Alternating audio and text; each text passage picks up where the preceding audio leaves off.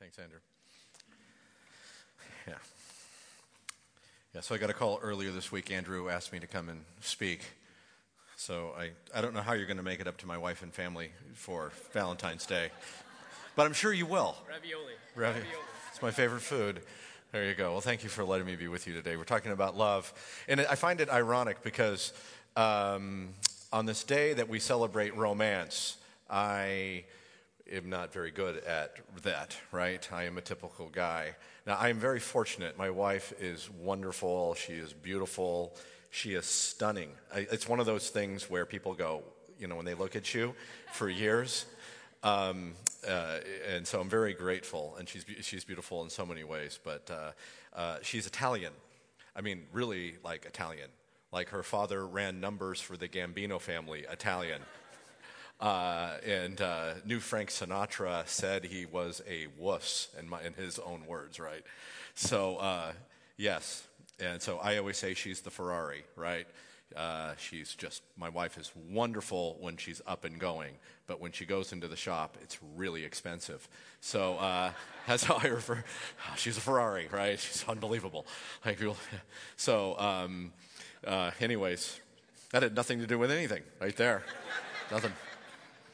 So um, uh, I became a Christian. Uh, talking about love, I just give you, give you insight, and, and, and hopefully it'll kind of set the tone for this morning when we talk about how God loves us, right? Uh, and we don't often equate uh, in our culture, uh, we, we're very bifurcated when it comes to uh, love and, um, you know, romantic love, um, our sexuality, and, um, and, and God sees those things all one thing. So I became a Christian uh, literally a week before my junior year in high school, and it was a revolutionary change in my life. Like, uh, you know, very much, you know, on, off, very binary in that sense. And um, I remember I started going to this youth group, and God was changing every area of my life. And uh, I remember going to the youth group for about six months, about seven months, and um, and uh, I noticed there was this very uh, there was this girl that I wanted to get to meet, but I didn't know how to do it because I'm not very good at love. So what I would do is I would just go for like weeks at youth group and Sunday school. I would just go stand by her, right? This is, women, understand, this is sometimes as much as we have. This is our plan as a guy. I will just go. And then maybe by some sort of laws of nature, maybe there was like something physical that if I just were, was in the area, something, something would happen. Like at a certain place, you know, like pheromones, something would go off and they would go, oh, now I find you attractive because you've been in this geographic area, right? This is, so I just stood, I remember just standing by her you know, and you know, approaching her like a like a timid woodland creature of some sort, you know. And um, I finally got up the nerve, uh, talked with her a few times, and I asked her to go to a movie. Well, I asked her to go to this movie because my thought was maybe if she likes the movie, she'll like me, right? So this is my plan. It's, it's all I had, but it was a plan. And, um, and so we went to the movies, but uh, when we got to the movie, the movie was sold out. Now, this is back in the day. I'm 50, so this is back this is back in the day, and we went to the big movie theater that had like three screens, right? They didn't have these 16 plexes, right? You went to, it used to be just the theater, one movie, if anything, right? So this was the three. This was huge. So that movie was sold out. And for, for all the old people, Chariots of Fire, all right? That's how long ago. And what nobody knew is all these Christian groups pre sold tickets, it was sold out for like the first three weeks. So we jumped to another movie, which was actually a possibility and it was a terrible movie.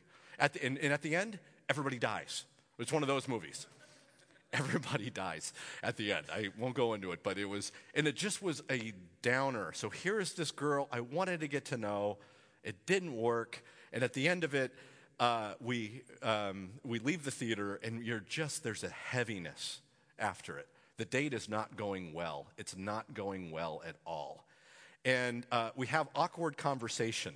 It's already awkward conversation. It's even more awkward conversation. I'm a 17 year old boy. I, I don't know anything. I'm 50. It's still awkward, at but it's, you know. and the date ends. I remember dropping her off and thinking to myself, well, you know, at least you gave it a shot, right? She's never going to talk to you again. She's like, oh, please, mom, never make me do that again, right? Um, and so months go by. We still see each other on you know, at youth group. And then one day we were talking, and we were sort of, you know, on the side alone, and she brings up the date. And she says, and it's, it's far enough away that she goes, Remember that time we went out? And I'm like, Oh, no. She goes, She looks at me, she goes, Would you ever want to do that again? And I'm like, Are you kidding me? I've got a window back in. There's redemption, right? I mean, yes, yes, yes. So this time, no movie. Movie bad, no movie. This time, we'll go out to a nice dinner. And my thought, uh, my 17 year old brain thought, you know, if she likes dinner, maybe she'll like me. So we go to a nice restaurant, and things are going well. Now, one little data point you need to know about this girl that I like, she was really smart, and I am not. I mean, like, smart, like, graduated high school at the end of her junior year and went to Berkeley, right? Uh, my school was figuring out how to get me out of the school, right? So I don't know what the attraction was that she would actually spend time with me, but I think it was one of those like wounded puppy things where she was like, oh, maybe I can fix him. I don't know what it was, but I was happy with it. I was like, good, go, you know, just all in. So we went out to we went to a really nice restaurant, and and, and it's true story. We were at a nice restaurant, and everything's going great. But now, because we're now because we've known each other a little bit more, we're talking about things. She's really smart, and I'm not saying too many dumb things. And I'm using all the right forks and silverware. Right? I got the napkin in my lap, and um, and I'm and, and we're talking about things, and I don't know what we're talking about, but I'm saying good things. Right? I've got you know I'm drinking water, my pinky's up, everything's going great, and all of a sudden, just over halfway through dinner. I have this thought, and it is the wor- one of the worst thoughts you can have. I'm sure there's many bad thoughts. But this thought for me as a 17 year old boy was terrible. And my thought was this Where is my wallet? I do not have my wallet with me. And this is back in the day when you didn't, you know, you couldn't just like PayPal, Bitcoin, nothing like that. I mean, it was cash or it was juvenile hall. There was just, there was on. And so I panic right in the middle and I, am just nervous. And so I start trying to put plans together. Like, what am I going to do? What am I going to do? What am I going to do? Right? And, um, and so I thought to myself, I'll excuse myself like I'm going to the restroom and go over to the payphone, right? And make a collect call. I have no money. You couldn't make a call without. And call my mommy and have her come. Now, I know that after that, there is no more second chances after this, right? I don't do that. Then I, I think, what's the second one? I go, get up, excuse myself, just leave. Just leave the restaurant. it's not a great plan, but it was just a plan that I thought. I'm like, I'll just leave because she's never going to see me again. Maybe, maybe you lie, right? Next time I see her, maybe I think to myself, I'll just lie to her, like, like what happened? I go, oh, I fell, I hit my head, a concussion, went to, I haven't remembered anything for a week. Were we on a date? I don't even remember. Uh, Dietrich Bonhoeffer says, There comes a time in a Christian's life that you must lie, and they must lie with great imagination. And so I held on to that. I'm like, oh, maybe I need a lie. I don't do any of those, right? I literally sit there on this date and I do nothing because I, again, I'm just a dumb guy. I'm like, ah. Uh, and then I think, right, just right before the check comes, I go, okay, just level with her, tell her the truth and just say, Laura, I forgot my wallet. I'm really sorry. Uh, maybe we could have some coffee and I'll go call my mom and she can come. Again, it's a disaster. All said and just go all in. Take the loss on the profit loss sheet. Just take the loss, right? And, um, and just as the check comes, I'm about to tell her this. And as I reach for the check and I start to say, Laura, I need to tell you something. Her little hand runs under, grabs the check, and she says, I want to pay for this. And I am like, Are you kidding me? But what I say is this No, I couldn't possibly let you pay for dinner. I actually, I aim those words at her. I actually said that to her. And as soon as I said it, I was, I can't get it back. You know, I'm like, I don't have any other choice but to let her pay for it. And I just, I just imagined, I, I could just imagine God being in heaven. And he's like, hey, angels, come over here. You want to see the stupidest man on the face of the earth right now? Here, right here, right here.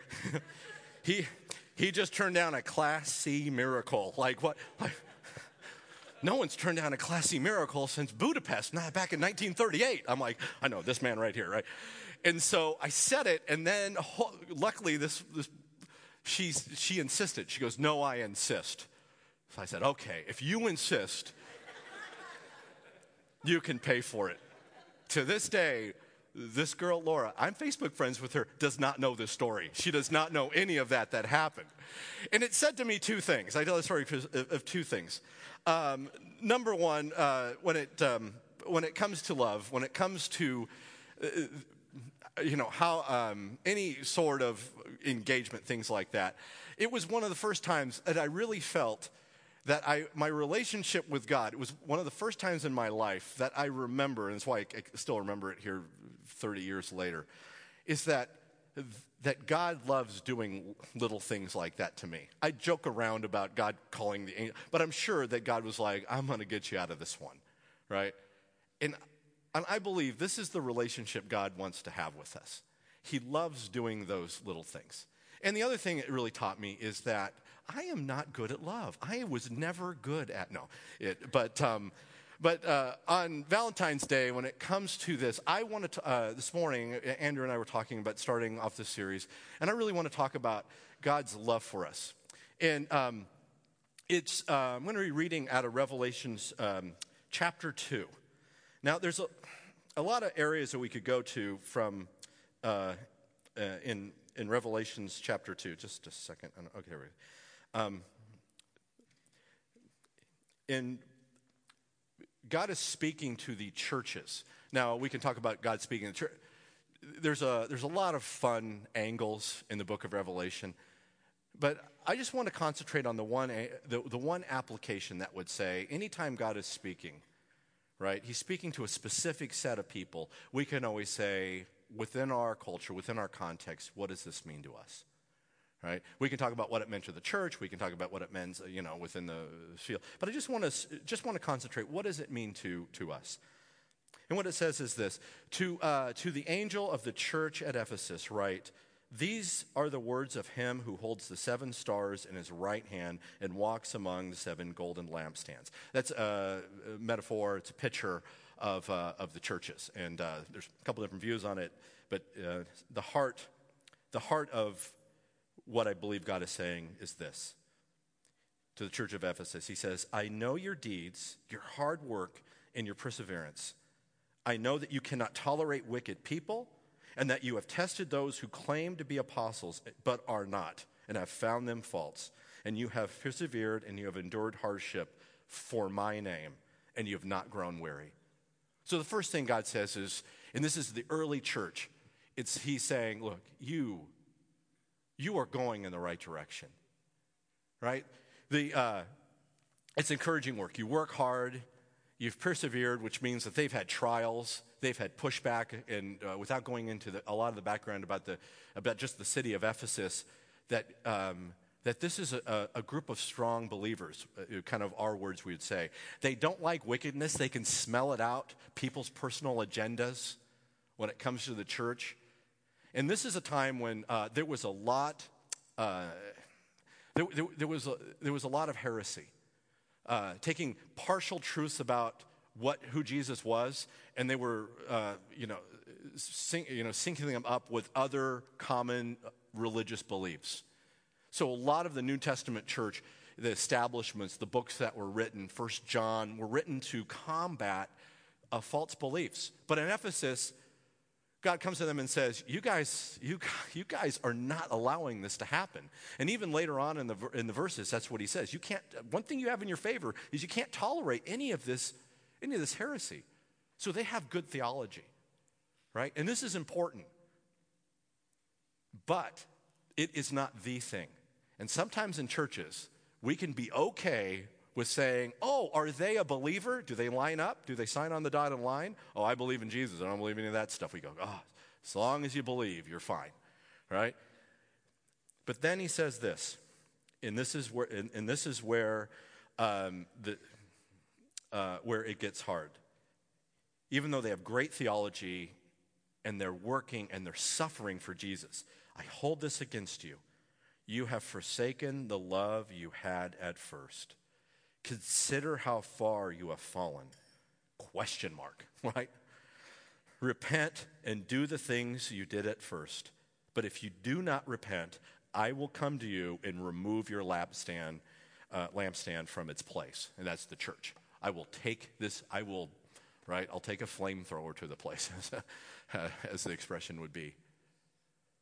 And so, what happens is we can have good theology, we can believe all the right things, those are important. But God says, but this one thing is missing, right? You've forgotten your first love. And He is our first love. God won't have anything stand in our place. You know, that's the trap. The trap of our faith is that um, we can constantly believe the things around our faith are actually the substance of our faith. I remember living down in Menlo Park during the internet boom. And all of a sudden, this road that I literally drove by every day, right, at Sandhill Boulevard, the venture capitalists, uh, they got off target. They started funding these internet companies knowing that they were never going to be viable companies. Now, I know it's much more complex than that. But all of a sudden, companies, and remember, we, hey, so this is the new economy. What? You don't actually have to be a viable company to have a great IPO. And we had all these companies come up. It became the trap. They started focusing on the wrong, wrong thing. And so many of these companies came in, and very quickly, within a few years, all of them, uh, many of them were gone.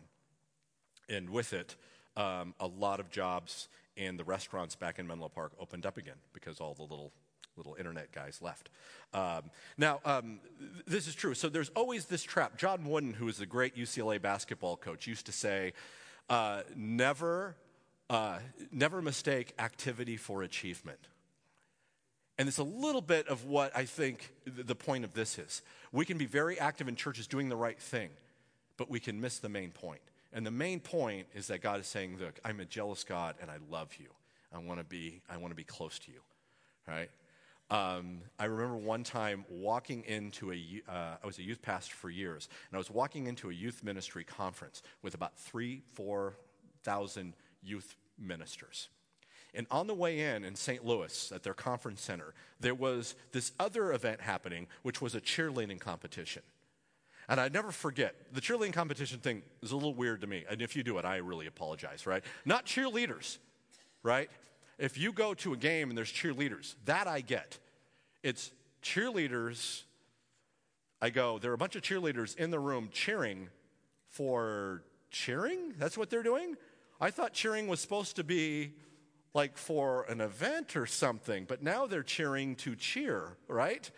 And uh, I, I, thought that I found that ironic until I walked into 3,000 youth pastors with no youth in the room, and I thought, just as ironic. We're a bunch of youth pastors talking about youth ministry, but no kids are here, right? So, um, but this is what can happen in our faith. This is where the Pharisees, the Sadducees, this is where they come up. All of a sudden, the trappings, church, the things we're doing, all of a sudden, that becomes the markers that we use to measure our faith. But God goes, none of those, even though you're doing a good job, church, even though you're great, persevering, you've forgotten your first love, and there's really nothing there if you don't have that. Um, so can, we can never fall into that trap. Here are the most difficult words in the New Testament for me, found um, in Matthew 7. Jesus says, Not everyone who says to me, Lord, Lord, will enter into the kingdom of heaven, but only the one who does the will of my Father who is in heaven.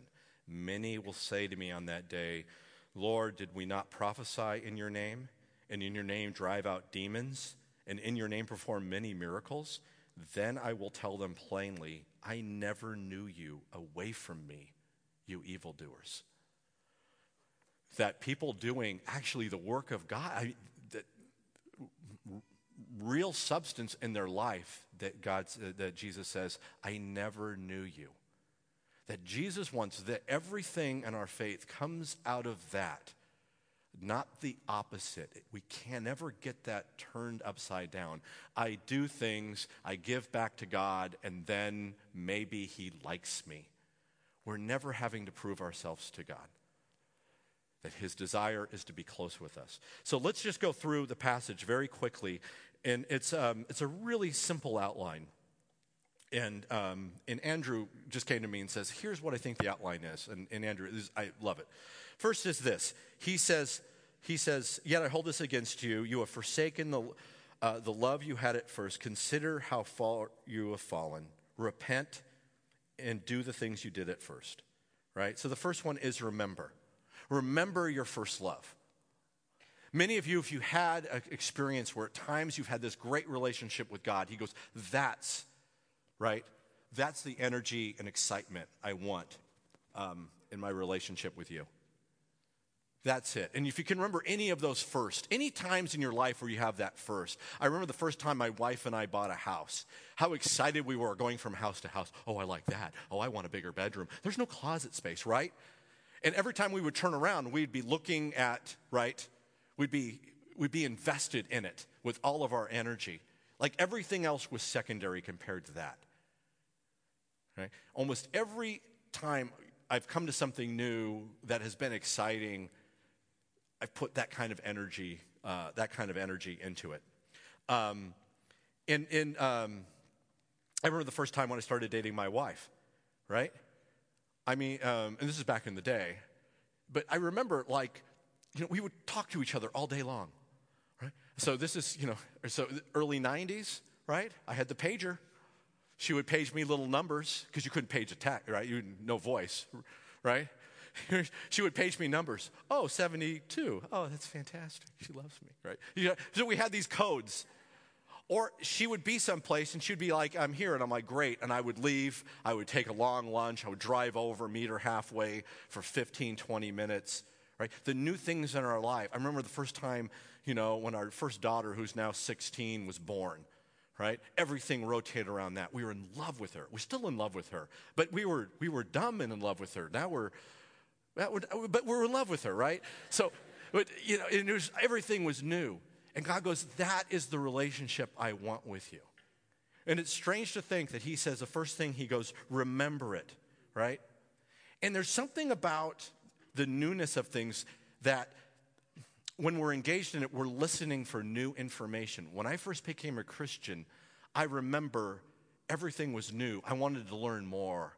So you, are open to learning. With my wife, I wanted to know more about her. I was always learning new things about her. Oh, you like that? Right?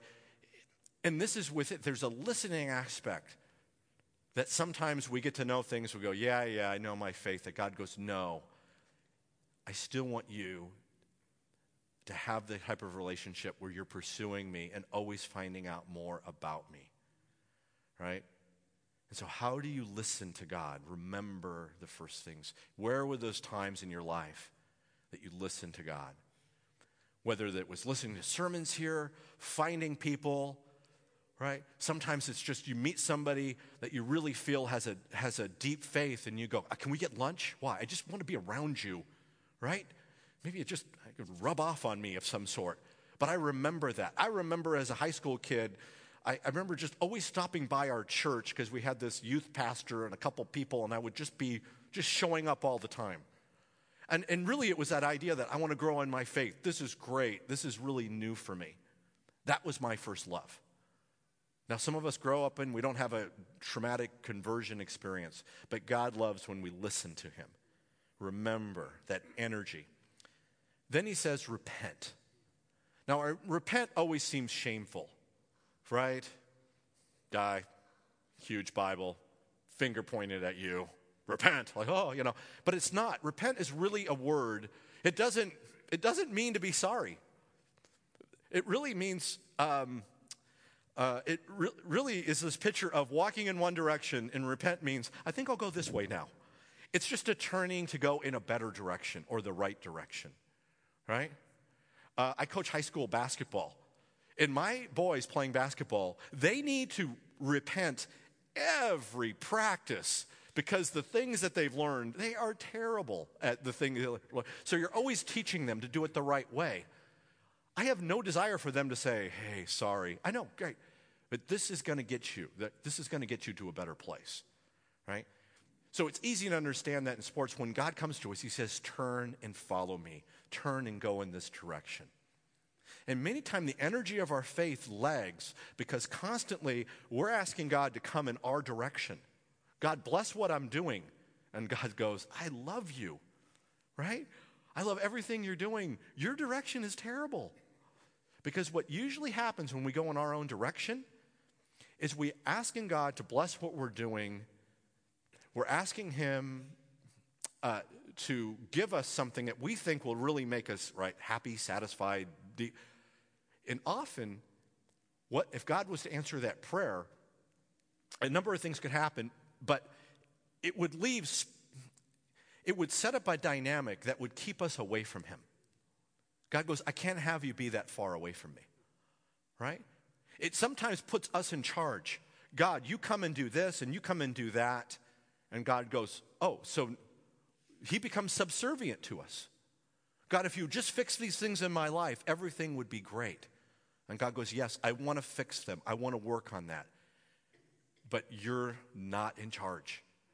And so, until you follow me, I can't work on anything. And over here, going our own direction, um, all of a sudden, our relationship with God can start to feel very cold. It doesn't mean you're not following Him or you don't have good theology. It just means that that God goes, No, I love you, but you have to turn and walk in my direction because I want to do it in my way that brings us closer together. That God loves you, that God loves me, that He wants to be close to us. He wants to be really close to us. And sometimes we, it's easier to keep God at a distance, right? At times. Let me control kind of my world. Let me control my children, right? And God goes, come and, come and follow me. So that thing we need to do is repent.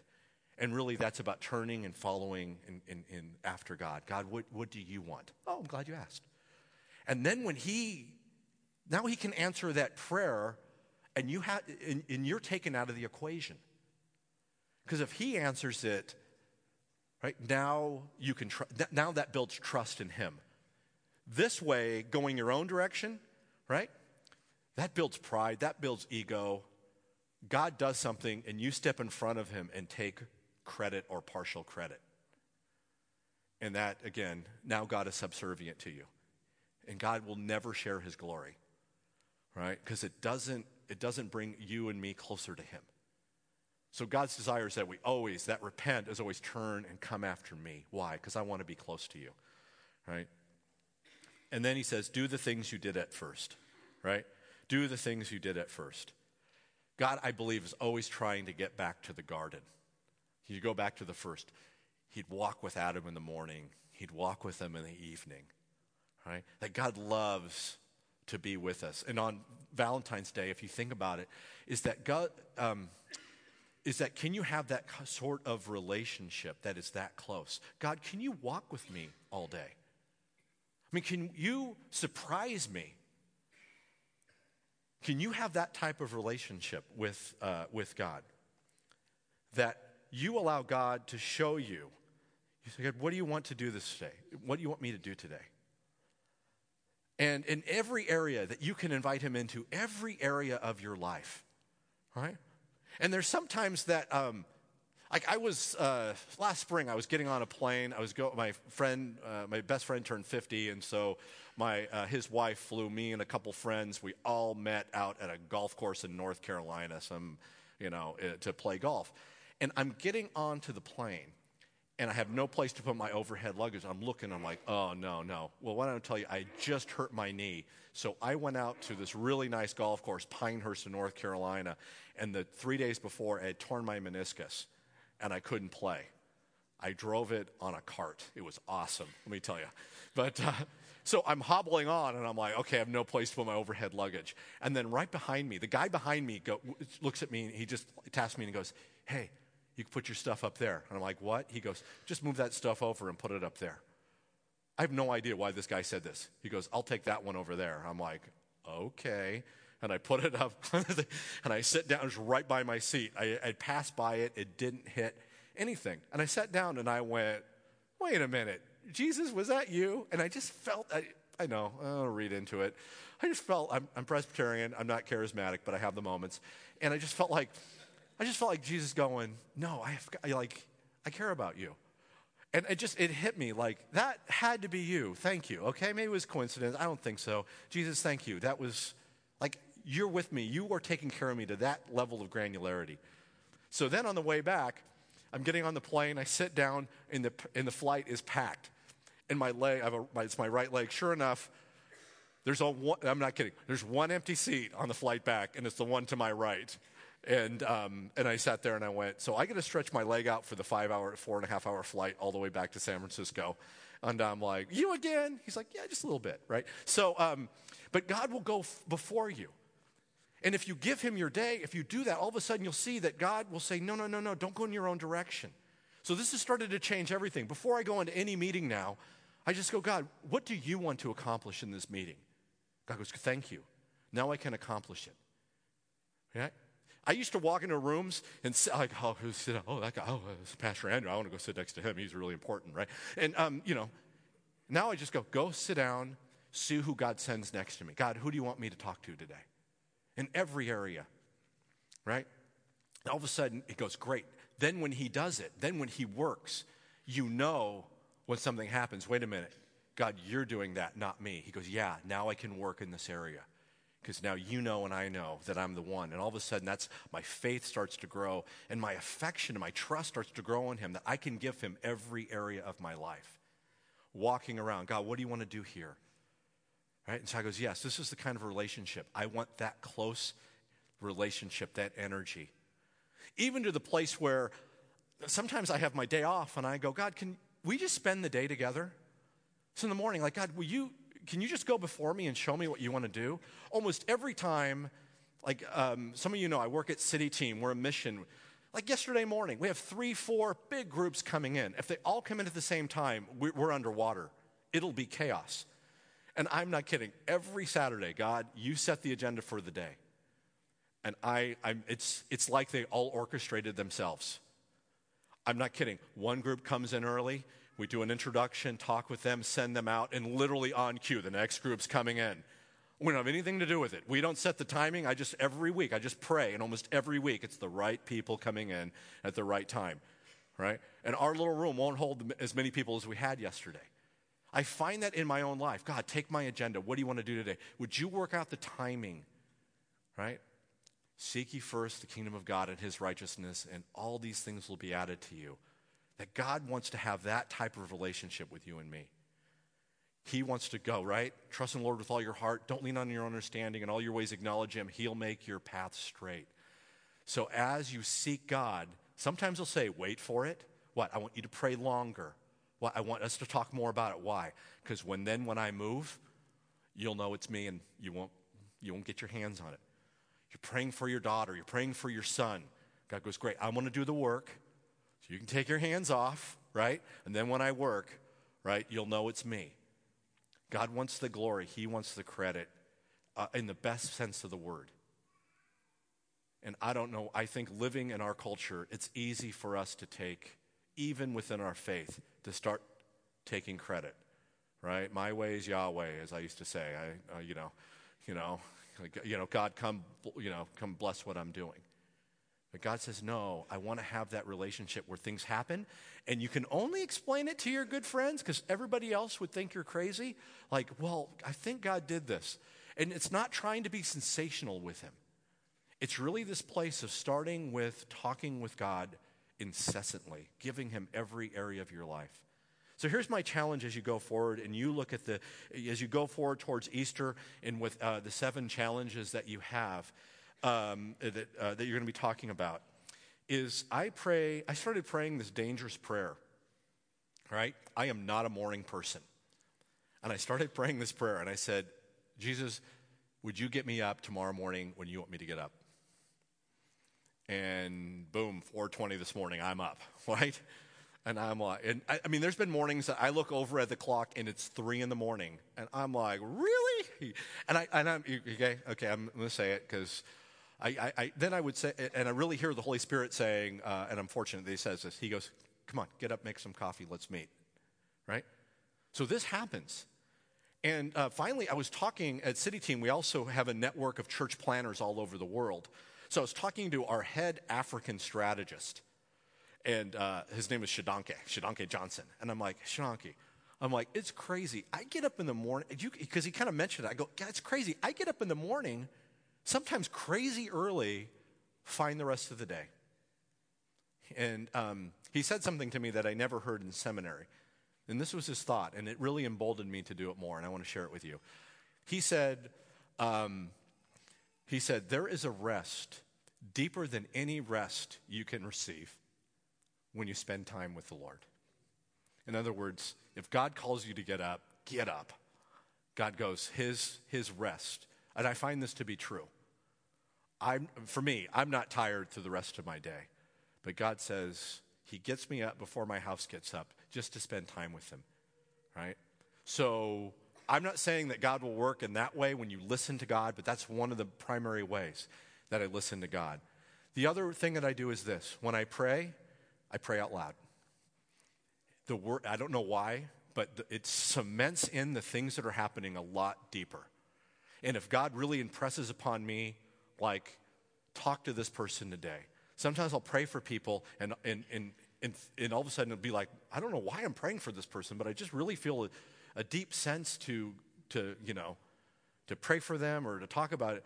I will just write, I write that down, right? I just go over my notes on my iPad and I just write it down. If he presses, I, I read scripture, but I just spend time, uh, and this is the way he does it with me. For you, it might be through journaling. Through you, it might be through right? And this is what part of the seven challenges are about. But understand this for me, my days are very different when I get to spend time with God like that. He wants, I, I, just believe, He wants to go before us. He wants to show you, just like if you have any romantic relationship, how you want to surprise that God goes, I have that. And I could tell you just dozens and dozens of stories through my day of how the connectedness, how God will make your path straight. And each of those little things, then, when you come at it from that point of view, aren't God fulfilling your desires. It's this, it's this overwhelming sense that this God that you, that you love loves you, like loves the smallest things in your life and is thinking about you. And then the bigger things, you go, He's working on it. I know He's in this. He's saying, you know, there's some things in my family right now that we go, He's saying, you know, he's working on it, but he, he's so strategic. He's got such great timing. He knows what he's doing, right? That you get that sense of trust, and God wants to build that within you. And so, um, uh, so let me encourage you. This just now, if you don't get up in the morning, you're not. It's not a spiritual thing, right? People who are spiritual get up in the morning. It's not that. It's about it's about finding finding little times in your day Maybe for you, you your breaks, you go, I'm going to go hide away with God. God, is there anything you want to tell me? Right? Just like you would somebody that loves you. And God, our Father, will meet you. The Holy Spirit will become, his voice will come louder. The more you talk with him, the more you listen to him, the more energy uh, will come into your faith.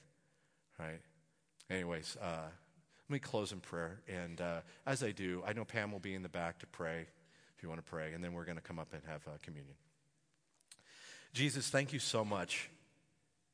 Thank you that you love us more than we could ever uh, imagine, and that you um, have such a desire to be close with us. Thank you for these words to the church at Ephesus, and they are words to us. Might we turn, Holy Spirit, would you just show us individually? What are those things that we're, we're holding on to? that we just need to drop and follow in your direction. We want to, we, Father, build our faith in you, build our love for you, our affection for you, and let us know that we can trust you with everything in our lives.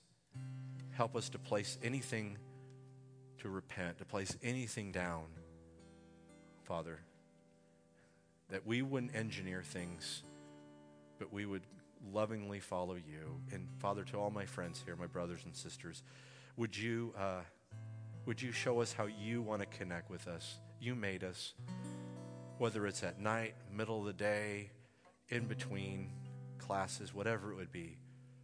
Would you set a fun, uh, loving rhythm with us to talk with you and give you every part of our life.